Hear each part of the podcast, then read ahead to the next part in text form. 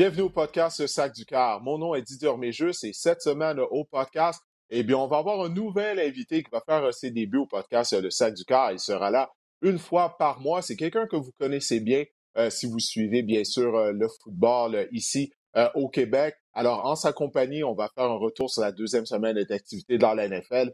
il y a eu des équipes qui sont revenues derrière afin de l'emporter de façon spectaculaire. C'est vraiment, encore une fois, été euh, toute une semaine de football. Les Alouettes ont congé, on ne parlera pas des Alouettes. On va en parler la semaine prochaine, étant donné qu'ils ont conjoué. Ils ont congé vendredi soir, ils vont recevoir la visite des Tiger Cats du Hamilton. Tiger Cats sont seulement à deux points des Alouettes et du deuxième rang de la section 1. Toi, les hommes de Danny Machocha ont un match en main. Et après avoir parlé NFL, comme à l'habitude, Marc-André Chaloux va venir y aller de ses recommandations pour le waiver wire en vue de la semaine 3 au niveau du fantasy football. Alors, on a un programme bien chargé. Alors, sans plus tarder, on va accueillir notre invité de cette semaine. Il s'agit de Miguel Bugeaud euh, de la presse. Miguel, qui est affecté à la couverture des Alouettes depuis de nombreuses années. Tu as commencé un peu avant moi à couvrir les Alouettes. Et bien sûr, tu couvres également la NFL. Alors, Miguel, bienvenue au podcast Sac du Car. Ben, merci de m'accueillir, Didier. Euh, le plaisir est le mien. Genre, ben oui, écoute, ben oui, le Jason Football, let's go. On va commencer, comme je l'ai dit. Euh, on a eu toute une deuxième semaine d'activité euh, du côté euh, de la NFL. Et c'était la deuxième semaine. Et j'ai une statistique avant qu'on parle des rencontres. L'importance de la deuxième semaine. Oui, la saison est encore jeune, mais depuis 2007, 125 équipes ont commencé la saison avec une fiche d'aucune victoire et deux défaites. Du nom Miguel, seulement 12 ont participé aux éliminatoires, 12 sur 125. Alors, oui, c'est juste la deuxième semaine euh, d'activité, mais il y a fort parier que les équipes qui ont fiche de 0-2 ne vont pas participer euh, aux éliminatoires. Et parmi les équipes qui ont une fiche d'aucune victoire et deux défaites, on retrouve les Bengals de Cincinnati qui se sont inclinés à Dallas contre les Cowboys. Euh, ça a été une victoire de Dallas 20 à 17. Personnellement, je croyais que la saison des Cowboys était terminée. J'ai eu tort. C'est pas la première et la dernière fois que je vais avoir tort. On va donner crédit à Dallas. Écoute, je te donne une page blanche Miguel, qu'est-ce que tu as retenu de cette rencontre? Ben, pour Dallas, ça fait plusieurs années là, que c'est la même histoire. On ne sait jamais à quoi s'attendre de cette équipe-là d'une semaine à l'autre. Donc, euh, tu n'es pas le seul qui croyait que c'était terminé pour eux cette saison. Euh, mais j'aimerais parler plus des Bengals parce que eux, euh, souvent le, le, fameux lendemain de veille pour des équipes qui participent au Super Bowl, manifestement, c'est leur cas. le match contre les Steelers, c'est un match de division la première semaine. Euh, moi, je m'attendais à ce qu'ils sortent avec le couteau entre les dents Dallas. Ça n'a pas été le cas. Les Cowboys ont pris le contrôle du match rapidement. Euh, les problèmes sur la ligne offensive tardent à se corriger. Joe Burrow garde le ballon trop longtemps, cela étant dit, c'est pas seulement la ligne. Et puis, euh, il y a d'autres joueurs. Évidemment, Jamar Chase a un bon début de saison, mais d'autres receveurs qu'on voit moins. Donc, moi, je trouve que c'est inquiétant. Oui, je suis entièrement d'accord avec toi. As fait allusion, Didier. L'année dernière, il n'y a aucune équipe qui a perdu ses deux euh, premiers matchs qui a participé aux éliminatoires. Hmm. Bon, ben écoute, on va pas mettre tout de suite une croix sur les Bengals et les autres équipes qui ont des fiches d'aucune victoire et de défaite, mais ils viennent de se creuser un trou dès le début de la saison. Tu as parlé de la ligne à attaque, Miguel. 13 sacs en deux matchs. Une ligne à attaque dans laquelle on a investi, souviens-toi, durant la saison morte, euh, au niveau du marché des joueurs autonomes. On se disait, bon, ben ça y est, on a compris le message on va aider Joe Burrow. Puis 13 sacs euh, en deux matchs. Euh, Michael Parsons a, mangé tout rond son ancien coéquipier, Lyle Collins, le bloqueur à, droite. Deux autres sacs pour Parsons. Puis l'autre chose, en plus de la ligne à l'attaque, où sont les jeux explosifs du côté des Bengals? Tu sais, l'année dernière, euh, oui, Joe Marchis, connaît un bon début de saison, mais tu sais, il réussissait des gros jeux. C'est la même chose avec Boyd, avec Higgins, Joe Sol et Mixon. On voit pas ça. Écoute, est-ce que tu crois que les, que les Bengals vont être en mesure de se replacer? Un autre facteur, c'est le calendrier des Bengals, parce que ne faut pas oublier qu'il jouait, il y avait un calendrier de dernière place la saison dernière. Là, c'est tout le contraire, c'est un calendrier de première place. Donc, 11 des 15 derniers matchs, c'est contre Miami, Buffalo, Nouvelle-Angleterre, Kansas City, Tampa Bay, à la Nouvelle-Orléans, euh, j'en oublie un autre. Et cinq matchs intra-division dans la AFC Nord, c'est jamais facile. Donc, il y a ces deux matchs contre Baltimore, deux contre Cleveland et à Pittsburgh. Donc, euh, disons des, des matchs qu'ils devraient gagner. Ils étaient favoris par euh, plus d'un touché, les deux, là, les deux qui viennent de perdre. Euh, ils ne peuvent pas perdre trop trop de matchs qu'on s'attend à ce qu'ils gagnent. Oui, ben c'est un bon point que tu amènes, hein, le calendrier, parce qu'on sait, lorsque tu es finaliste au Super Bowl, le calendrier est beaucoup plus difficile. Puis ensuite de ça, l'année dernière, on s'attendait absolument rien des Bengals. on s'entend, ça a été une équipe Cendrillon, et on a pu aller chercher des victoires, surtout en première moitié de saison, alors que les, autres équipes ne nous prenaient pas au sérieux. On se disait, bon, ce sont les mêmes vieux Bengals, ils vont se calmer éventuellement. Et non, ils se sont rendus au Super Bowl. Mais là, tout le monde les attend. Ils ont une cible, étant donné qu'ils ont représenté les FC euh, lors euh, du match ultime. Puis ça, c'est pas pareil. Lorsque les équipes sont prêtes à t'affronter, ils prennent ça personnel. OK, on va affronter les Bengals. On les a vus jouer au Super Bowl. Tu sais, tout le monde en donne un peu plus durant la semaine de préparation on est beaucoup plus concentré. Et on voit le résultat. Du côté des Bengals, clairement, on n'était pas prêt à faire face à ça. Écoute, du côté des Cowboys, j'ai parlé de Michael Parsons, euh, qui lui, écoute, pour moi, c'est le favori afin de remporter le titre de joueur par excellence de la Ligue en défense. Cooper Rush a été en mesure d'éviter les revirements.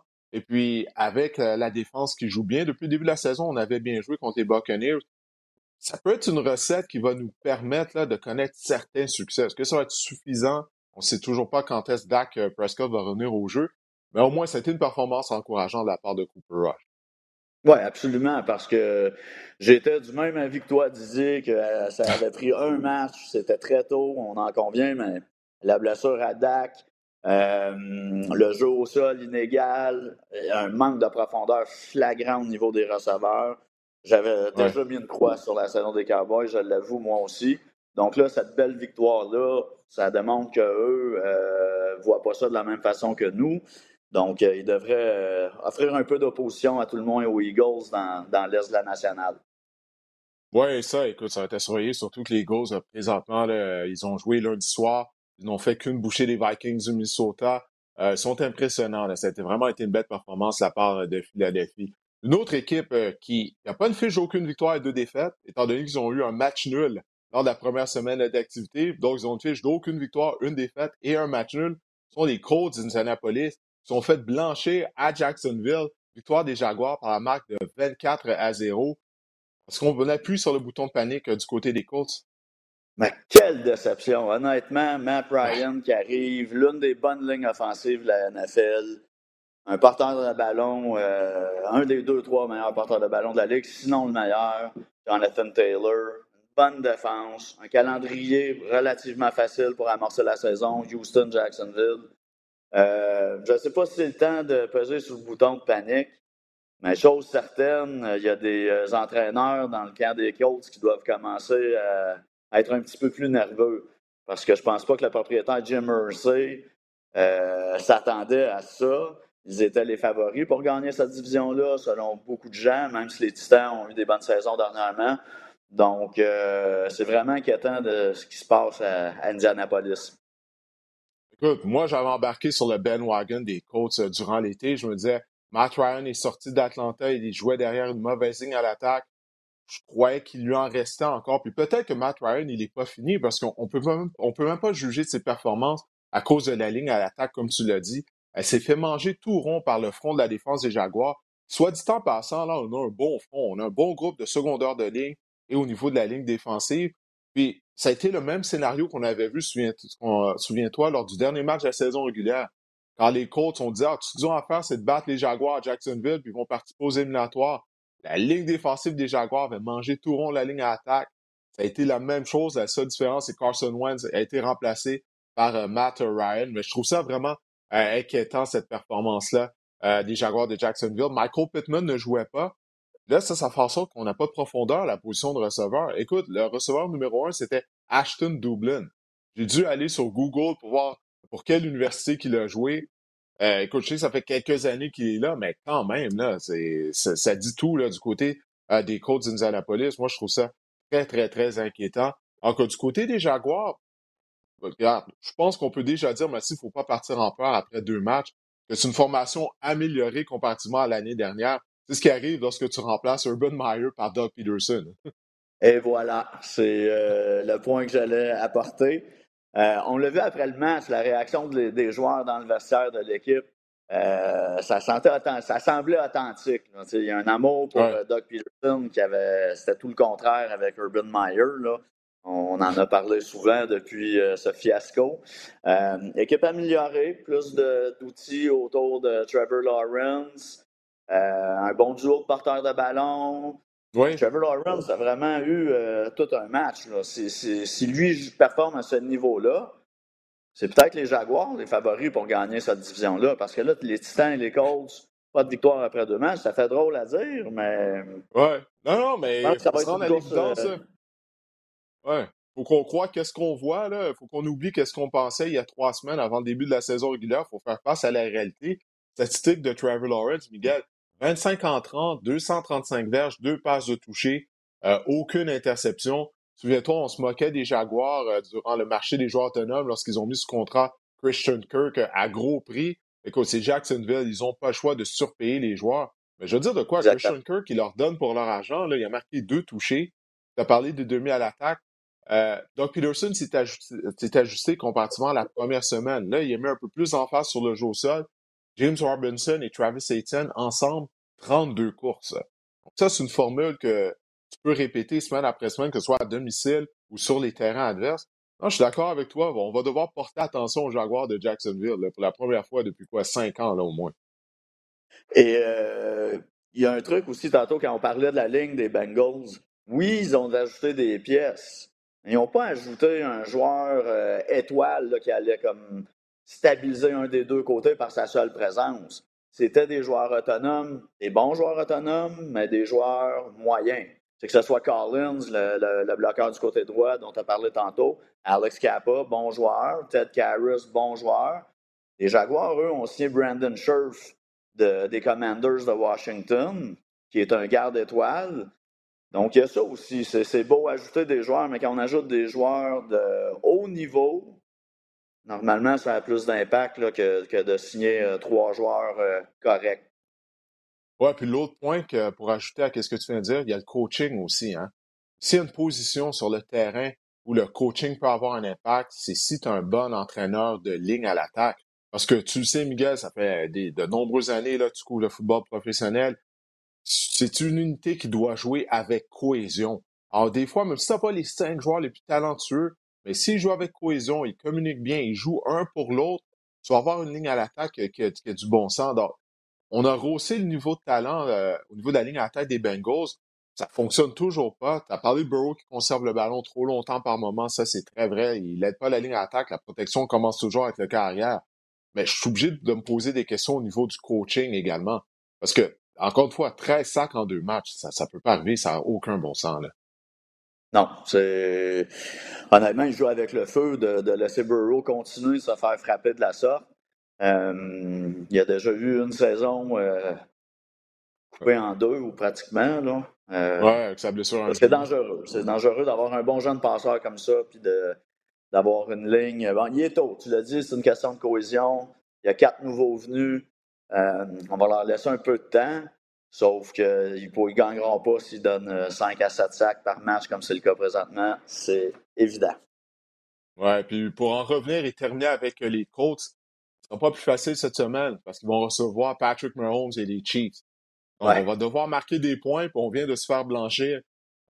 écoute, ça augure mal pour Indianapolis. En tout cas, moi aussi, je l'avais choisi, en tout cas pour terminer au premier rang de la section, mais je pense que je vais sauter d'un bandwagon à l'autre, peut-être embarquer sur le bandwagon des Jaguars, en tout cas. On, va, pouvoir s'en reparler. Euh, maintenant, les Cardinals de l'Arizona, ils ont effectué une des remontées spectaculaires. Il y en a eu plusieurs euh, au cours de la journée de dimanche. Euh, eux, ils jouaient contre les Raiders. Et écoute, les Raiders menaient 23 à 7 au début du quatrième quart. Et finalement, l'Arizona a gagné 29 à 23 en prolongation. Qu'est-ce que tu as pensé là, justement de, de la performance des Cardinals ou du match en général? Ben, j'ai écouté ton podcast la semaine dernière avec Mathieu, Mathieu Prou, et puis j'étais parfaitement d'accord avec toi que les Cards, on aurait dit un train qui filait directement vers un mur. Euh, ça s'est poursuivi en les trois premiers quarts, ou en tout cas la première demi, euh, ça c'est certain, à Las Vegas. Euh, j'ai toujours trouvé personnellement que Kyler Murray était surévalué. Euh, c'est un joueur exceptionnel. Le bras qu'il a, la puissance de son bras, c'est un ancien joueur de baseball. On le voit sur le terrain. Mais dans les il fait des jeux spectaculaires, mais il n'est pas constant. C'est ça. À cause des jeux, les, jeux spectaculaires nous aveuglent. Peut-être. Mais un des. Euh, c'est probablement le match que je l'ai vu aller chercher par lui-même. Euh, DeAndre Hopkins, évidemment, est suspendu. Euh, Moore, le receveur de deuxième année, ne jouait pas. Donc, c'est euh, un, groupe de receveurs réduit en qualité, à tout le moins. Là. il y a des joueurs absents. Puis, il a réussi à aller chercher ce match-là sur ses épaules, comme je ne l'avais jamais vu faire. Donc, ça, c'est un signe encourageant certainement pour les Cardinals. Et puis, de l'autre côté, les Raiders, on parlait des équipes 0-2. Moi, je les avais mis en série. Tu ajoutes Devante Adams, tu ajoutes Chandler Jones et tu ajoutes Josh McDaniels. Euh, là, soudainement, 0-2. Et eux jouent au Tennessee. Un match très intéressant. Il y en a plusieurs cette semaine, des matchs euh, qui vont t'intéresser. Euh, mais les Titans, eux aussi, sont 0-2. Donc, c'est je dirais pas que c'est euh, do or die, mais pas loin. Ah Donc, eux, c'est décevant parce que les deux matchs, ils auraient pu les, les, les gagner, puis là, ils sont 0-2. Euh, ouais. Mais euh, c'est ça. Les Cardinals, Murray m'a beaucoup impressionné dimanche dernier. Ouais, je sais pas si tu vu le jeu, sont convertis de deux points à Kyler Murray il a couru. Ils ont mis un chronomètre sur la reprise. Il a couru pendant 20 secondes. 20 secondes, on a envoyé seulement deux joueurs en pression du côté des Raiders, si je me trompe pas. Il a couru 85 verges sur ce jeu-là, de, d'est en ouest. Là, il a complété une passe pour le convertir de deux points. C'était AJ Green, hein, je pense, la passe, ou ça, c'était le toucher? Euh, ouais, je, ah, je me sais pas c'est à qui. Écoute, là, j'étais étourdi par la performance de Murray sur ce jeu-là. Mais non, mais t'as, mais raison quand tu dis que, d'une certaine façon, il est surévalué. Comme je te disais tout à l'heure, c'est qu'il réagit des jeux tellement spectaculaires, comme ce converti de deux points-là, que des fois, c'est comme de la poudre aux yeux mais il n'est pas assez constant. Plusieurs de ses passes sont souvent rabattues en raison de, sa petite taille euh, dans la pochette. Mais écoute, comme tu l'as dit, euh, c'était une belle performance de sa part. Il était en mesure de ramener son équipe euh, de l'arrière. Et puis les Raiders, c'est décevant. Il y a un joueur du côté des Raiders qui connaît un mauvais début de saison, c'est Hunter Renfro. Miguel, il a trois échappés en deux matchs. OK? Il n'a pas perdu, il a pas perdu tous ces échappés-là, mais trois en deux matchs. Puis il y en a un que ça a coûté la victoire. Baron Murphy a recouvré l'échappé, il a retourné dans la zone début. Puis euh, lorsque je préparais mes notes euh, pour le podcast, me suis rendu compte que l'année dernière, il a échappé le ballon six fois. Six fois durant la saison. Ça, c'est un problème que Renfro va devoir euh, va devoir rectifier, surtout qu'il est le retourneur de beauté qu'on utilise durant les retours de beauté dégagement régulièrement. Mm-hmm. Oui, mais c'est pas un joueur qui est imposant. Euh, souvent, on l'utilise euh, dans les zones intermédiaires là, pour. Euh, trafic, ouais. Un slot receiver. Donc, euh, effectivement, c'est un problème. les joueurs de football, tu le sais, Didier, tu as joué longtemps. La, première mission, c'est de ne pas perdre le ballon. Donc, c'est des erreurs qui font mal. effectivement, son, le jeu de Byron Murphy a donné la victoire aux Cardinals. Oui. Alors, les Cardinals qui sauvent leur saison parce que, écoute, durant les trois premiers quarts, c'était une continuité de la première semaine contre les Chiefs de Kansas City. Je me disais, mon Dieu, Cliff Kingsbury, malgré sa prolongation de contrat, il va pas rester longtemps en Arizona. Mais là, l'espoir renaît en l'espace euh, de quoi de, ben, du quatrième quart et de la prolongation soudainement. Maintenant, une autre équipe qui est revenue de l'arrière de façon spectaculaire, ça a été les Dolphins de Miami à Baltimore contre les Ravens. Euh, ils ont gagné par la marque de 42 à 38. Écoute, je te donne une page blanche pour cette rencontre. Vas-y, parce qu'il s'est passé tellement de choses durant le match. C'était vraiment incroyable. Ben, il y a de quoi de, spécial qui est en train de se passer à Miami.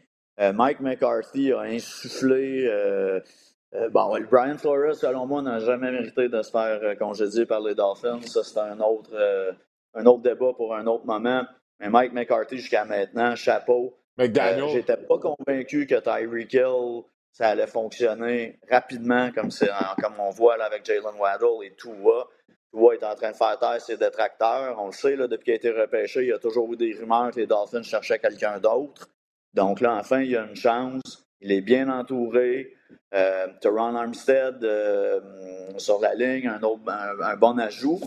Euh, la question que j'ai avec les Dolphins, c'est la défense. Justement, depuis que Flores est parti, euh, je suis moins convaincu. Le demi de coin Byron Jones est absent pour le moment. J'ai hâte de voir parce que ça, c'est la force de la défense des Dolphins. La tertiaire, ils ont deux demi de coin capables de, couvrir euh, des receveurs de très haut niveau à eux seuls sans recevoir d'aide des demi de sûreté. Donc, j'ai hâte de voir. Puis j'ai très, très hâte au match de dimanche contre Buffalo à Miami. Ça va nous en dire euh, plus long sur eux, mais quelle remontée euh, spectaculaire. Cela étant dit, Baltimore, la défense, il y a des problèmes. Là, on croyait que c'était l'absence de Marcus Peters, c'était ci, c'était ça. Euh, avant les matchs du lundi soir, ils étaient au même rang auquel ils avaient terminé la saison l'année dernière contre la passe, au 32e et dernier rang. Donc, c'est plus la défense là, des Ravens à laquelle on est habitué. Oui, non, écoute, ça, je suis entièrement euh, d'accord avec toi.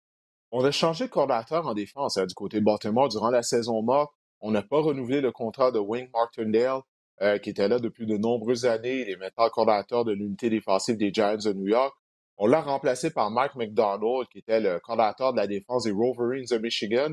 Euh, l'entraîneur-chef, c'est Jim Harbaugh à Michigan, le frère de John Harbaugh. Donc, j'imagine que John Harbaugh est allé aux sources pour avoir des recommandations sur Mike McDonald mais il n'y avait pas de plan de match face à Tyreek Hill et Jalen Waddle. Écoute, Miguel, constamment, on couvrait Tyreek Hill, qui est possiblement le joueur le plus rapide de la ligue, à un contre un ou en couverture mm-hmm. zéro. Et c'est pour mm-hmm. ça, quand tu vois certains des passes qu'il attrapait, il était tout seul. C'est la même chose pour Jalen Waddle. Il n'y a personne qui peut couvrir ces joueurs-là tout seul à un contre un. Tu dois leur donner de l'aide à tes demi de coin. Donc, je ne sais pas à quoi il a pensé avec ce plan de match-là, mais c'est vraiment pas la formule à utiliser contre Tyreek Hill. Sinon, il va te manger tout rond. Et c'est ce qu'il a fait. L'autre chose, l'attaque au sol des Ravens, elle est inexistante. Mis à part les courses de Lamar Jackson, Lamar, on va en parler tout à l'heure, mais il a eu toute une performance. Mais à la position de demi à l'attaque, c'est Ken Drake, notre demi à l'attaque partant. Donc, jumelé mm-hmm. à la défense qui accorde des gros jeux, tu n'as pas d'attaque au sol pour écouler le temps quand tu as une bonne avance en deuxième demi ben, ça a permis aux Dolphins d'effectuer une remontée. Oui, J.K. Dobbins, euh, qui a très bien fait avant de se blesser. on ne sait pas quand est-ce qu'il va revenir au jeu. Ça, c'est un gros morceau pour les Ravens. Mais effectivement, quand on regarde ça sur papier, c'est une très bonne organisation, les Ravens. Leurs preuves sont faites, méritent le bénéfice du doute, absolument. Mais lorsqu'on regarde ça sur papier, c'est pas une grande équipe. Le groupe de receveurs est passable. Euh, au niveau de chasseur de corps, c'est pas ce que ça a déjà été. La tertiaire en arrache. Patrick Quinn ne connaît pas le début de carrière euh, auquel on s'attendait lorsqu'il a été pris en première ronde, euh, issu des Tigers de LSU. évidemment, Lamar. Lamar cache bien des mots. Lorsqu'on dit joueur le plus utile à son équipe, il fait certainement partie là, des, des, joueurs les plus utiles à son équipe. C'est un joueur admirable. Euh, il réussit des jeux, on le sait à tous les matchs, il sort un lapin de son chapeau, un jeu de 75 verges comme l'autre euh, dimanche. Euh, ils ont réussi aussi un retour de beauté pour un toucher et je crois que le. Oui, c'est vrai, par Duvernay. C'est une longue pause.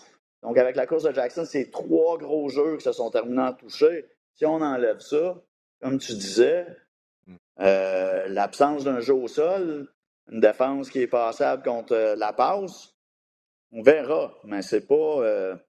Je les mets pas avec les Bills, les Chiefs, euh, ah, même les Chargers. C'est pas une équipe de ce calibre-là. Ouais, non, écoute, je suis d'accord avec toi euh, là-dessus. Ils font pas partie de l'élite de l'EFC jusqu'à présent, là, après deux matchs. Écoute, Lamar, parce que là, tout le monde parlait de la performance de toi, puis en passant, je suis pas encore convaincu. Je sais, a amassé plus de 400 verges par la passe, 6 passes de toucher. Mais en raison du plan de match en défense inexistant des Ravens contre Tyreek Hill et Jalen Waddle, je n'ai rien enlevé à toi. Il a complété les longs passes. Il, a fait ce qu'il avait à faire. Mais il ne faut pas partir en peur trop, trop, là, parce que ça a vraiment été une performance exécrable à part du coordinateur de la défense des Ravens. Mais pour en revenir euh, à Lamar, il a été dans l'ombre de toi. Personne n'a parlé de lui, mais Miguel, 318 verges par la passe, 3 passes de toucher, aucune interception, 119 verges au sol et un touché par la voie terrestre. Ça, a été toute une performance. Comme tu le dis, là, si un joueur qui est vraiment important à son équipe, présentement, c'est possiblement le Mark Jackson qui est le plus important de la NFL à son équipe. Si tu l'enlèves de l'équation, pas certain de qu'est-ce qui reste euh, du côté euh, des Ravens de Baltimore. pour ce qui est de Mike McDaniel, le, le entraîneur-chef des Dolphins, pas un mauvais début de carrière. Il vient de battre Bill Belichick et John Harbaugh pour commencer, imagine-toi. Non, c'est ça. C'est très impressionnant. Il est rafraîchissant aussi euh, à la caméra. Il y a des, des réponses qui sont drôles. Euh, il est authentique, il jase. Donc, euh, non, il impressionne. Parce que lui avait été, peut-être je me trompe Didier, mais il a été coordonnateur seulement une saison avec les 49ers. C'est pas il, est dans la NFL, ça fait longtemps, mais oui. Pas dans des il a postes, toujours suivi. Oui, il a toujours suivi Kyle Shanahan. Il était, faisait partie du groupe d'entraîneurs à Washington quand Shanahan était là. Ensuite de ça, euh, je crois, euh, avec, euh, avec les Falcons aussi, quand Shanahan était là. Donc, il l'a toujours suivi. Mais c'est vrai, comme tu dis, en tout cas, jusqu'à présent, de deux matchs ne font pas de carrière, mais c'est spectaculaire comme début de carrière d'entraîneur-chef pour Mike McDaniel. maintenant, une autre équipe qui est revenue de l'arrière, c'était les Jets de New York contre les Browns de Cleveland. Cleveland menait 30 à 17 avec 1 minute 33 à jouer au quatrième quart. Ils ont trouvé une façon de perdre le match. Euh, écoute, Joe Flacco, il a ramené les Jets de l'arrière. Euh, qu'est-ce que tu as pensé de cette rencontre-là? Rapidement? Il nous reste quelques, quelques autres rencontres dont on veut parler. Mais qu'est-ce que tu as pensé de ce match-là brièvement? Ben, les Browns avaient été chanceux de gagner en Caroline la semaine euh, précédente parce qu'ils avaient laissé filer une avance un peu moins à la fin, mais c'est c'est une équipe là, qui veut s'accrocher probablement, rester autour de 500 jusqu'à temps que Deshaun Watson revienne pour la dernière ligne droite pour se donner une chance. Ils ne peuvent pas perdre des matchs contre les Jets à domicile quand tu gagnes par 13 euh, points avec moins de deux minutes à jouer.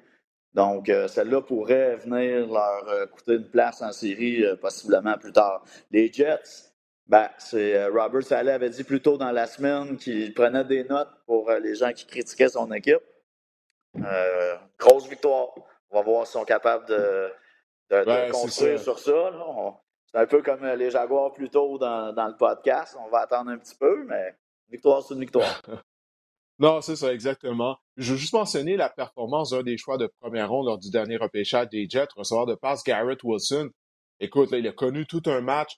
Euh, 8 réceptions, 102 verges et 2 touchés. Pour lui, c'est un retour dans l'État de l'Ohio. C'est un produit de l'Université Ohio State. Euh, écoute, on a trouvé un joueur qui a le potentiel d'être un receveur numéro un là, euh, du côté des Jets. Écoute, on va y aller en, vitesse avec les matchs qui nous restent. Bon, les Seahawks de Seattle ont perdu 27 à 7 contre les 49ers de San Francisco. Ce qu'on retient de ce match-up, bien sûr, euh, ça a été la blessure à Trey Lance. Sa saison est terminée. Il a subi une fracture à une cheville. Il a été opéré lundi. Jimmy Garoppolo s'est amené en relève et immédiatement, lorsque Jimmy G s'est présenté sur le terrain, c'est dommage à dire pour Trey Lance, c'est un jeune joueur, il a subi une grave blessure. Mais c'était évident, les Niners étaient une meilleure équipe. Je sais pas qu'est-ce que tu en as pensé, mais c'était le jour et la nuit avec euh, Jimmy Joe aux commandes de l'attaque. Écoute, on, en a parlé euh, plus tôt, euh, Didier. c'est une drôle de décision, les Niners, qui ont effectué il y a un an et demi au repêchage, parce que tu étais un peu plus d'un an après avoir participé au Super Bowl. Et puis là, tu vas chercher le troisième choix du repêchage et tu sacrifies le douzième, le premier de 2022, le premier de 2023, alors que ton noyau est en place pour gagner maintenant. Avec Debo Samuel, Trent Williams, Fred Warner, Harry Armstead, Bosa, ainsi de suite. Euh, là, Trey Lance, c'est malheureux, mais il ne jouera pas cette saison, évidemment. N'a pas joué ou presque la saison dernière. Euh, dans la NCA, c'est pas un corps qui avait joué beaucoup. Donc, euh, c'est particulier, mais là, c'est Jimmy G qui reprend cette équipe-là. Et pour le court terme, je pense que les 49ers sont une plus grande menace avec Garoppolo. Oui, là, je suis entièrement d'accord avec tout ce que tu as dit. Euh, écoute, euh, tu parlais là, des performances de Trey Lance. En 2018, sa première année à l'université, il n'a pas joué. 2019, il est devenu le partant, il a connu une saison exceptionnelle. 2020, la pandémie a fait en sorte qu'il a préparé à seulement un match. 2021, mm-hmm. euh, l'année dernière, il a eu deux départs, il a joué un peu ici et là. Puis là, cette année, il se blesse. Écoute, euh, moi, je suis inquiet pour sa carrière. Je suis inquiet pour sa carrière, puis d'autant plus que même lorsqu'il jouait, c'était loin d'être concluant. Il ne nous a pas démontré grand-chose. Mais bref, au moins, du côté des Niners, on avait remis ce contrat à Jimmy Garoppolo, puis là, il va peut-être sauver la saison. Parce qu'imagine-toi, si on avait changé euh, Jimmy Garoppolo, là, on n'aurait rien à la position de quart arrière. Euh, les Patriots de la Nouvelle-Angleterre, ils ont défait les Steelers de Pittsburgh par la marque de 17 à 14. Écoute, Miguel, je peux pas t'avoir comme invité au podcast et pas te parler des Steelers pour les gens qui ne le savent pas. Miguel est un grand partisan des Steelers de Pittsburgh. Je te donne, ben, écoute, je te donne une page blanche, c'est ton club, je m'assois, je te laisse y aller. Vas-y, qu'est-ce qui se passe avec ton club? Qui a maintenant une fiche d'une victoire et une défaite? Ouais, pour la petite histoire, c'est depuis la fin des années 70, j'étais haut comme trois pommes, je suis tombé en amour avec cette équipe-là. Cela étant dit, j'essaie toujours d'être le plus objectif possible. Euh, ça brasse à Pittsburgh. Parce qu'avant le match, il y a des journalistes qui ont demandé au coordonnateur offensif Matt Canada comment ça qu'il n'y a pas de passes qui sont tentées dans les zones intermédiaires? Beaucoup de passes courtes, quelques longues passes dans le premier match. Euh, et de Canada de répondre ben, il faut juste lancer les passes dans les zones intermédiaires. Donc, euh, c'était un peu une flèche à l'endroit de Mitchell Trubisky.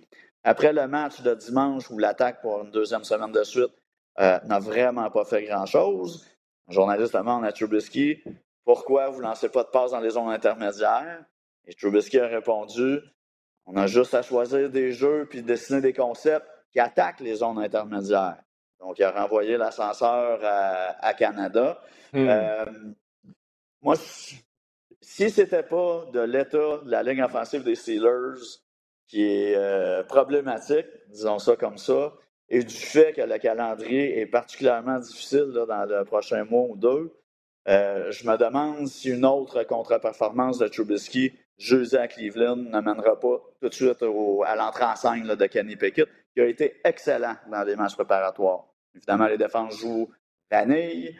Euh, il n'a pas joué contre des partants. On comprend ça, mais sa lecture du jeu, son anticipation et sa précision, c'était ce que les experts considéraient comme ses forces avant le repêchage. Et c'est exactement ce qu'il a démontré dans les matchs pré-saison.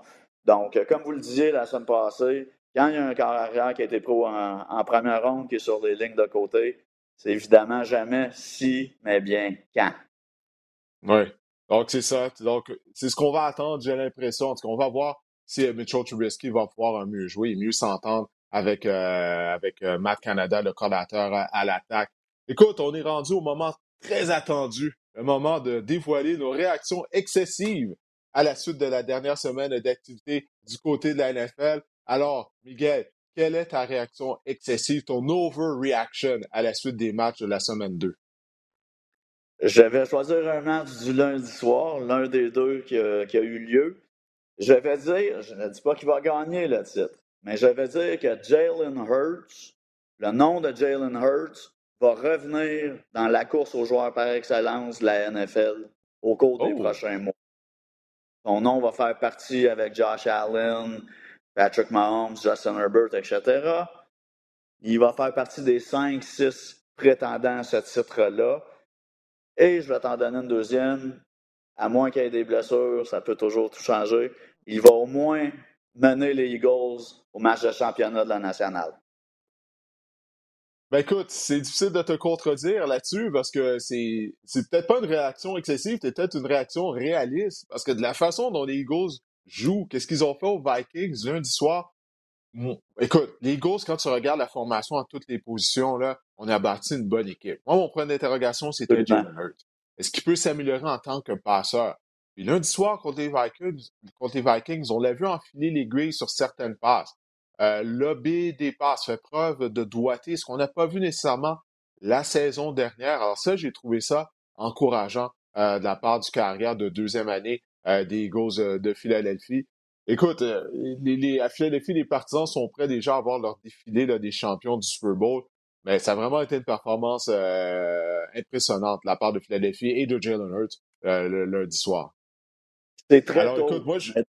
Ouais. Dans, euh, ah, une petite chose, je te laisse euh, le flasher. Oui, vas-y, vas-y. 52% de passes complétées à sa première saison. Il n'a pas joué beaucoup, mais 61,3 jusqu'à maintenant, près de 70. Donc, c'est deux matchs, on comprend ça. Mais si effectivement, il est capable d'être un passeur de 67-70, courir comme il le fait, entourer comme il est avec cette ligne-là, les Eagles euh, vont connaître une belle saison. Oui, en tout cas, ça, on va voir, mais c'est bien parti. C'est bien parti à Philadelphie. Euh, on va devoir garder un œil euh, justement sur le développement euh, de Jalen Hurts. Écoute, moi, ma réaction excessive, moi aussi j'en ai préparé deux. Ma première, c'est que Nathaniel Hackett, entraîneur-chef des Broncos de Denver, sera congédié après la saison. Il va être one and done. Écoute, c'est ça n'a pas de bon sens. Là. On a marqué seulement 16 points. Oui, on a gagné contre les Texans. On a marqué seulement 16 points contre Houston. Puis moi, je suis pas convaincu que Russell Wilson n'est pas rendu proche du, du, bout du rouleau, comme on dit. Il ne court plus. Souviens-toi, c'est tous les jeux spectaculaires qu'il faisait avec ses jambes. On n'a pas vu ça l'année dernière. On n'a pas vu ça jusqu'à présent dans l'uniforme des Broncos. Et puis, les partisans sont très impatients là, envers euh, Nathaniel Hackett. Bon, il y a eu la déconfiture contre Seattle lors du premier match du lundi soir. Mais là, contre les Texans, écoute, il a de la misère à gérer le match. On a des pénalités constamment pour retarder la rencontre. C'est lui qui sélectionne les jeux. Ça prend du temps pour qu'il envoie les jeux à l'attaque. Là, c'est rendu, Miguel, que les partisans des Broncos faisaient un décompte à partir de 10 secondes sur le chronomètre pour s'assurer que, que l'attaque n'ait pas une pénalité pour retarder le match. Imagine-toi comment, comment, ils ont été sarcastiques, les partisans des Broncos. J'entendais ça, j'étais comme, mon Dieu, c'est vraiment mal commencé pour Nathaniel Hackett. On va voir la suite des choses. Il a une victoire et une défaite. Mais c'est cool. Ça, c'est une de mes deux réactions excessives Nathaniel Hackett sera congédié après la saison. Ma deuxième, les Bills sont vont au Super Bowl. OK, les Bills sont vont au Super Bowl, Miguel. C'est mon, mon, mon, ma deuxième overreaction. Mon Dieu, qu'ils ont été impressionnants contre les Titans du Tennessee. La première séquence, c'est une machine bien rodée, bien relée. Euh, Ken Dorsey est maintenant le coordinateur à l'attaque et remplace Brian Dable. On voit pas de différence. Les Bills m'ont vraiment impressionné. Ils ont démantelé des Titans du Tennessee. Écoute, on était rendu quoi à la, fin du troisième quart? Et puis Case Keenum était rendu au poste de quart. On a donné un repos à Josh Allen. Oui. Au début de la saison, moi, j'ai hésité longtemps entre les Bills et les Chargers. La plupart des experts choisissaient Buffalo. J'ai voulu faire différent. Donc, j'ai sélectionné les Chargers, mais je suis parfaitement d'accord avec toi. En ce moment, il y a les Bills, il y a le reste de la ligue. Oui, oui, non, je suis d'accord euh, avec toi. Mais ça, ce sont nos réactions excessives après deux semaines d'activité. Dans un mois, la prochaine fois que tu sors de retour au podcast, peut-être que les choses vont avoir complètement changé. On verra bien. Ben, écoute, Miguel, ben oui, écoute, hey, ça a été génial de t'avoir au podcast. Ça a passé vite. Mais merci de tes commentaires et de ton analyse. Et puis écoute, on va se revoir euh, cette semaine de toute façon, un des entraînements à des Alouettes ou sinon euh, à la rencontre contre les euh, Tiger Cats d'Hamilton. C'est un gros match. Hamilton est à deux points des Alouettes. J'ai bien de voir ça. Dane Evans est revenu à la vie avec ses cinq passes de toucher la semaine dernière, imagine-toi.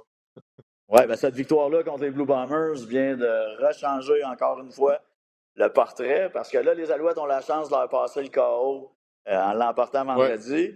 S'ils perdent ça, euh, on repart un peu à la case départ. Oui, mais les Alouettes ont un match en main, par contre, donc c'est ça qu'ils ont en leur faveur. Mais ça serait mieux de passer le KO, effectivement, d'en finir euh, avec les Tiger Cats. Oui, parce que si Hamilton gagne, si les deux équipes terminent à égalité, c'est Hamilton qui a le prix d'égalité parce qu'ils auraient gagné deux des trois affrontements. Donc, c'est vrai, euh, c'est ah ouais. ouais. le dernier duel entre les deux équipes en saison régulière. Bref, écoute, Miguel, on se voit vendredi soir. Merci de ton passage au podcast, c'est grandement apprécié. Ben, merci à toi, Didier, et euh, à la prochaine, j'espère. Ben oui, salut, la bonne fin de journée. Bye. Alors, c'était Miguel Bugeaud, euh, journaliste au quotidien La Presse.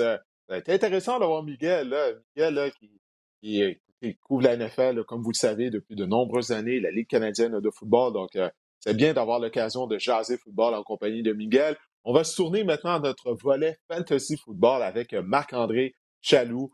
Parce que là, c'est la troisième semaine d'activité qui a commencé dès jeudi soir. Miguel a fait allusion au match jeudi soir qui m'a trop prise euh, les Browns de Cleveland aux Steelers de Pittsburgh. Donc, il ne faut pas perdre de temps au niveau du waiver wire. Euh, Marc-André va y aller de ses recommandations euh, de joueurs à cibler au niveau du waiver wire. Écoute, euh, Marc-André, je te cède de la place. Dis-moi quels sont les joueurs qui ont retenu ton attention lors de la dernière semaine et qui, selon toi, ça vaut la peine de leur faire une place au sein de notre formation s'ils sont disponibles dans notre ligue? À tout seigneur, tout honneur, Didier, à la position de carrière, il faut parler de Jimmy Garoppolo. Parenthèse, est-ce que je suis le seul qui est incapable d'écrire Garoppolo comme du monde du premier coup? Je me suis Ah, faut tout le temps que j'ai regardé. Écoute, ça, ça fait longtemps qu'il est dans la ligue, je devrais le savoir, mais c'est tout un P en trop, L en trop. J'ai toujours de la misère entre le R et le P. Puis là, je m'étais donné un truc en me disant, c'est la façon la plus laide qui l'emporte, mais j'écris quand même avec deux R, un P à chaque fois, puis c'est pas ça. Donc, euh, bref. Je vais vous parler de Jimmy Garoppolo, qui, bon, c'est sûr, en l'absence de Trey Lance, devient un choix logique au niveau du waiver warrior cette semaine. Euh, faut pas oublier, Jimmy Garoppolo, Didier, a obtenu 16 points fantasy en moyenne par match la saison dernière, donc c'est quand même intéressant. Euh, c'est sûr que son potentiel fantasy est beaucoup moins énorme que, que Trey c'est beaucoup moins flamboyant, mais c'est une valeur sûre, Jimmy Garoppolo. Et euh, pour reprendre l'expression d'Andréane Barbeau à NFL Extra cette semaine, euh, Jimmy Garoppolo, c'est un peu comme une soupe aux nouilles. Hein. Parfois, on est tenté par la gazpacho, euh, les, soupes un peu plus funky dans la vie, une soupe froide en Lance, mais Jimmy Garoppolo, c'est une bonne soupe aux nouilles. C'est réconfortant, comme a dit Andréane à NFL Extra. Et ça m'amène à vous parler de l'attaque des 49ers qui sera probablement plus conventionnelle. Et moi, j'adore euh, ce qui va permettre, d'après moi, à Debo Samuel, à Brendan Hayuk, à George Kittle, si un jour il joue au football cette saison, euh, d'avoir davantage de production fantasy, selon moi. Donc, je me sens assez confortable maintenant euh, de pouvoir insérer dans ma formation partante, semaine après semaine, des joueurs comme Debo, même Brendan Hayuk. Donc, j'ai bien hâte de voir avec Jimmy Garoppolo et je pense que ces joueurs-là pourraient connaître du succès. Donc, la présence de Jimmy G la rehausse sa valeur en termes de fantasy football de tous les joueurs ou à peu près de l'attaque des 49ers de San Francisco. Maintenant, la position de demi à l'attaque, tu recommandes justement un ancien des Niners, Ryan Mostert, qui porte maintenant les couleurs des Dolphins de Miami. Je vais faire un petit mea culpa. Je pense que je suis en train de me tromper sur Chase Edmonds en ce moment à, Miami, Didier. Euh, Ryan Mostert, ça, ça a vraiment été euh, quelque chose d'assez impressionnant. Il a obtenu 14 opportunités contre 6 seulement pour Chase Edmonds euh, chez les Dolphins euh, dimanche passé. Donc, Chase Edmonds a tenu seulement cinq courses. Ça n'a pas de sens. Une passe seulement, euh, Chase Edmonds. Ryan Mostert a tenu 79 verges totales. C'est pas grand-chose au niveau fantasy, mais la façon de... Ce qu'il faut comprendre ici, c'est qu'il a vraiment le double des opportunités dans le champ arrière des Dolphins que Chase Edmonds. Ryan Mostert a été blessé au camp d'entraînement. Au camp d'entraînement, il a eu des petites blessures. Il a il a joué seulement un match préparatoire, si je ne m'abuse. Et donc, pour moi, en ce moment, c'est le, porteur de ballon à avoir dans le champ arrière des Dolphins, c'est Ryan Mostert, même si l'attaque, comme on l'a vu euh, en fin de semaine dernière, est quand même basée sur la passe avec Tyreek Hill, avec Tua et avec Jalen Waddle. Et euh, je pense pas que Chase Edmonds, à court terme, est un. Euh, vous pouvez pas insérer Chase Edmonds en ce moment dans votre fantasy. Ryan Mostert, il y a un affrontement contre les Bills qui attendent les Dolphins cette semaine lors de la semaine numéro 3. Donc, Ryan Mostert, pour moi, c'est seulement un flex, c'est un, RB2 peut-être dans une formation quand même qui en arrache à la recherche de porteurs de ballon ou qui ont des joueurs blessés. Et euh, ça va être difficile pour les Dolphins, mais justement, Chase Edmonds, il va falloir, il va falloir une blessure. Et Ryan Mostert, on le sait, euh, ce qu'il fait bien depuis le début de sa carrière, c'est être blessé. Donc, pour moi, Chase Edmonds, c'est bon de garder sur son banc en ce moment. Mais pour l'instant, c'est Ryan Mostert, l'homme de la situation euh, chez les Dolphins. Chez receveur de passe, j'ai mentionné euh, le nom de Garrett Wilson tout à l'heure euh, durant mon entretien avec Miguel. Wilson qui a connu un fort match pour les Jets de New York et c'est un des receveurs que tu recommandes cette semaine de cibler. Garrett Wilson disponible dans 77% des ligues fantasy en ce moment. Il a obtenu, il a été ciblé 14 fois par Joe Flacco lors du dernier match. Ça, c'était un sommet chez les Jets.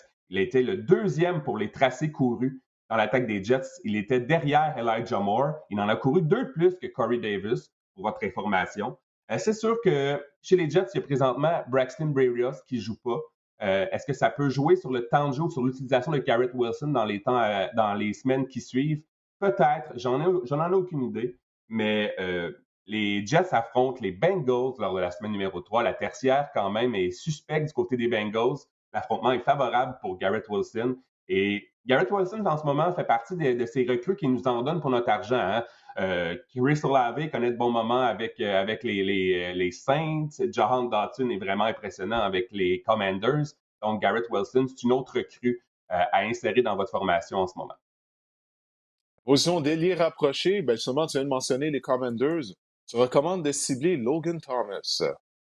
Disponible dans 80% des ligues fantasy, Logan Thomas. Il a couru 32 tracés euh, dimanche dernier. Il a été ciblé cinq fois. Il a obtenu un touché. Et ce qui est intéressant, c'est que son utilisation augmente de semaine en semaine. du côté des Commanders, il faut dire que Logan Thomas n'a pas participé à des matchs préparatoires. Il a été blessé probablement pendant la majeure partie de la saison dernière. Donc ça, c'est intéressant. Le plus gros problème en ce moment, Didier, de Logan Thomas, c'est que les Commanders comptent sur trois bons receveurs. Oui, on ne pensait pas dire ça. Commanders et trois bons receveurs dans la même phrase au début de la saison. Mais c'est ça le problème. C'est son plus gros problème en ce moment pour euh, obtenir des occasions euh, dans le jeu aérien des Commanders. Et je vais vous dire, franchement, là, présentement, la position d'ailier rapproché, c'est difficile dans vos poules. Si vous avez des joueurs comme Dalton Schultz qui est blessé, T.J. Hopkinson qui fait pas grand-chose, Cole Kemet qui fait rien, euh, euh, d'autres, euh, d'autres, David Njoku fait pas grand-chose non plus. On est à la recherche vraiment de production à la position de, de et je pense que Logan Thomas, du moins à court terme, à court moyen terme, c'est une excellente option. Oui, c'est vrai. Comme tu disais tout à l'heure, Josh Keddles n'a pas encore joué, donc ça commence à être mince au niveau de la position d'ailier rapproché. Écoute, la semaine dernière, j'ai eu la chance euh, de, couvrir un des entraînements des Commanders en Virginie. Euh, je suis allé là pour couvrir euh, Benjamin Saint-Just. Et pendant que j'attendais que Benjamin revienne dans, le vestiaire pour faire l'entrevue, je regardais les joueurs dans le vestiaire, puis Logan Thomas était là entouré de membres des médias qui l'interviewaient. Il, est tellement impressionnant physiquement. Là. Tu sais, là, dans le guide média, on dit qu'il mesure 6 pieds 7 pouces. Je peux te confirmer, là, c'est vraiment 6 pieds 7 pouces. On n'a pas ajouté un ou deux pouces à sa taille mais c'est un gros bonhomme. Je me dis, comment on peut faire pour le couvrir près de la zone début? Là? Physiquement, il est vraiment mmh. impressionné. Écoute, il a l'air de, de, power forward au basketball. Il a l'air de joueur de basketball, là, euh, tout simplement. En tout cas, euh, c'est impressionnant de, de, le voir euh, en personne. Euh, maintenant, euh, tu viens de nous parler de tes recommandations. Mais à toutes les semaines, on apprend des choses, OK? En regardant les équipes jouer, euh, au niveau du fantasy football. Donc, dis-moi, qu'est-ce que tu as appris durant la deuxième semaine d'activité? Tu as parlé tantôt de faire face à la réalité après deux semaines. Ben, c'est un peu ça que je vous euh, propose au niveau fantasy en ce moment. Faut oublier qu'est-ce qu'on pensait au mois de juillet, au mois d'août. Il faut l'accepter qu'on a eu tort. J'ai eu tort avec Matt Ryan et les Colts. J'ai pas le choix de l'avouer. en plus de ça, ils vont jouer contre les Chiefs cette semaine. Ça me fait mal de le dire, mais il faut faire face à la réalité. La première chose à, apprendre, ou ce que j'ai appris du moins depuis deux semaines, c'est que, ben, n'en déplaise à Benjamin Saint-Just en passant, notre Québécois, les défenses mauvaises, ben, ça l'amène le succès fantasy. Et je veux parler spécialement des Commanders et des Lions. Chez les Commanders, la défense est tout simplement exécrable. Et ça m'amène à penser, est-ce que Carson Wentz peut être un top 12 à la position de quart cette saison dans la NFL? Euh, au niveau fantasy, évidemment. Je veux dire, en ce moment, on voit que les Commanders, bon, on a parlé des trois receveurs tout à l'heure, je vais vous les nommer, Jahan Dodson, Terry McLaurin, euh, Curtis Samuel. C'est vraiment intéressant du côté des Commanders. On peut, je pense que Carson Wentz est qui dit mauvaise défense dit le bon vieux garbage time hein, du, football de rattrapage. Donc, qui dit football de rattrapage dit point fantasy. Euh, donc, je pense que Carson Wentz va pouvoir soutenir trois receveurs de la trempe de ces receveurs qu'ils ont en ce moment avec les, avec Commanders. Et pour les Commanders, dans la prochaine semaine, bon, ils affrontent les Eagles cette semaine lors de la semaine numéro 3. Ça, ça sera peut-être un affrontement plus difficile, mais par la suite, les Bears, les Titans, euh, je veux dire, Carson Wentz est une option recommandable, est un corps arrière que vous pouvez insérer dans votre formation de partante avec confiance. Avec confiance, pardon. Et je veux parler de Jared Goff également, qui est une excellente trousse secours fantasy euh, jusqu'à nouvel ordre. Les Lions affrontent dans les prochaines semaines les Vikings, qui on a vu ont accordé 333 euh, verges, je pense, à Jalen Hurts hier. Euh, il y avait de l'espace sur le terrain, c'est épouvantable. Les Seahawks, qui ne constituent pas non plus une excellente défense. Et ça m'amène à vous parler de Amon-Ra St. Brown, qui est tout simplement incroyable, hein, le dieu égyptien du soleil. allons voir, allons-nous voir la. Est-ce que c'est ça son nom, Amon-Ra veut dire? Est-ce que c'est Amon-Ra, c'est ça que ça veut dire? Exact, c'est le dieu égyptien du soleil. Tu vois, il n'y a, personne d'autre que toi qui aurait trouvé la définition du nom d'Amon-Ra, d'Amon-Ra St. Brown. Je suis très impressionné. On va voir la, lumière au bout du tunnel fantasy au niveau d'Amon-Ra St. Brown. Pour moi, euh, je commence à penser qu'Amon-Ra St. Brown, je sais pas toi, mais c'est un, potentiel receveur numéro un fantasy, Didier. Ben, écoute, comme on l'a dit tout à l'heure, il faut faire face à la réalité. Euh, je comprends pas comment il a été un choix de quatrième monde seulement. Il a été productif en deuxième moitié de saison. Il est parmi les receveurs de passe les plus productifs de la NFL si tu remontes à la deuxième moitié de la saison 2021. Donc, choix de dire que oui, bien que ça paraît un peu absurde de dire ça. De dire ça. En plus, le fait que les, euh, les Lions n'ont pas une bonne défense, donc on va, on va accorder des points, on va être pris dans des, des matchs qui vont être des shootouts, si tu me permets l'expression. Euh, tu parlais des Commanders, j'ai l'impression que ça va être la même chose aussi. Donc, il y a des points qui vont être marqués. Écoute, les Lions, on marque en moins de 35 points par match. C'est juste en deux semaines. Pour l'instant, ça fonctionne. Absolument, absolument. Et je voulais aussi vous parler, point numéro 2, du volume des passes au niveau fantasy. Et ça, c'est intéressant à regarder. Je vais vous donner un exemple Joe Flacco. Joe Flacco, Didier, en deux matchs, il a obtenu 103 passes tentées. Ça n'a pas de bon sens. Ce que ça m'amène à vous dire, c'est que oui, Garrett Wilson a connu du succès euh, la semaine dernière du côté des Jets, mais Elijah Moore, là, il ne faut pas désespérer, il ne faut pas démissionner sur le cas Elijah Moore. Il court des tracés, il est présent dans l'attaque presque à tous les jeux. Donc, pour moi, il faut être patient. Ça n'a pas vraiment euh, été favorable en ce moment pour Elijah Moore, mais ça, ça devrait s'en venir. Et ça m'amène à vous parler de Zach Wilson. Je ne sais pas si les plans vont changer avec Zach Wilson au poste de corps, qui devrait revenir d'ici une à deux semaines. Mais c'est de bon augure pour Zach Wilson aussi, pour les points fantasy de Zach Wilson. Donc, s'il traîne peut-être sur votre fil de joueur autonome, peut-être le mettre sur votre banc si vous êtes à la recherche d'un corps, c'est pas une mauvaise idée. Et ça m'amène à l'opposé du spectre également. Vous parlez de Justin Fields, qui lui a tenté 28 hmm. passes en deux matchs, donc 14 par match. Ça, ça m'amène a complété 15 en deux matchs. Imagine-toi, seulement 15 passes complétées en deux rencontres. Ça m'amène à vous dire que Darnell Mooney, c'était une bien bonne idée à votre pêchage, mais ça ne sera pas une option fantasy viable en ce moment. Même chose pour Cole Kemet. Même chose. Écoutez. Tu fais face à la réalité, en fait, hein, concernant Cole Kemet. exact. oui. Je sais. Et finalement, et, pour vous donner une idée, celui qui a été subi le, le, plus grand nombre de fois lors du dernier match par Justin Fields, c'est Equanimous St. Brown, qui est le frère d'Amon Ross St. Brown. Euh, j'ai pas. Qu'est-ce que ça veut dire, googlé... je, le savais. J'aurais dû googler son nom. ça doit être un dieu quelque chose. J'imagine que les parents ont un concept derrière la tête. Bref. Pour suivre le thème, ouais, c'est ça. Ouais, ouais, ouais, ouais, ouais. bon, ben, c'est excellent, Marc-André. Écoute, euh, pas, pas le choix, il faut faire face euh, à, la, musique, il faut faire face à la réalité, il faut se regarder dans le miroir. Alors, c'est ce que tu as fait au niveau du fantasy football, c'est ce que j'ai fait au niveau des résultats à la suite euh, des, deux premières semaines d'activité, je me rends compte que certaines de, mes, prédictions risquent fort probablement de ne pas devenir euh, des réalités. Euh, mais écoute, c'est la beauté de la chose. écoute, c'est tellement imprévisible. Il y a de la parité d'une semaine à l'autre. On ne sait pas qu'est-ce qui va arriver. Alors, c'est la beauté de suivre la saison de la NFL semaine après semaine. Ben, écoute, Marc-André, je te remercie encore une fois euh, de ton analyse, de tes conseils de fantasy football au niveau du waiver wire. J'espère pour les gens qui nous regardent ou qui ont téléchargé le podcast, euh, qui l'écoutent, ils ont également apprécié tes conseils de fantasy football. Un gros merci à Miguel Bugeaud euh, de la presse de son premier passage au podcast Le Sac du Corps. On vous remercie si vous nous avez regardé ou écouté. On se reparle la semaine prochaine.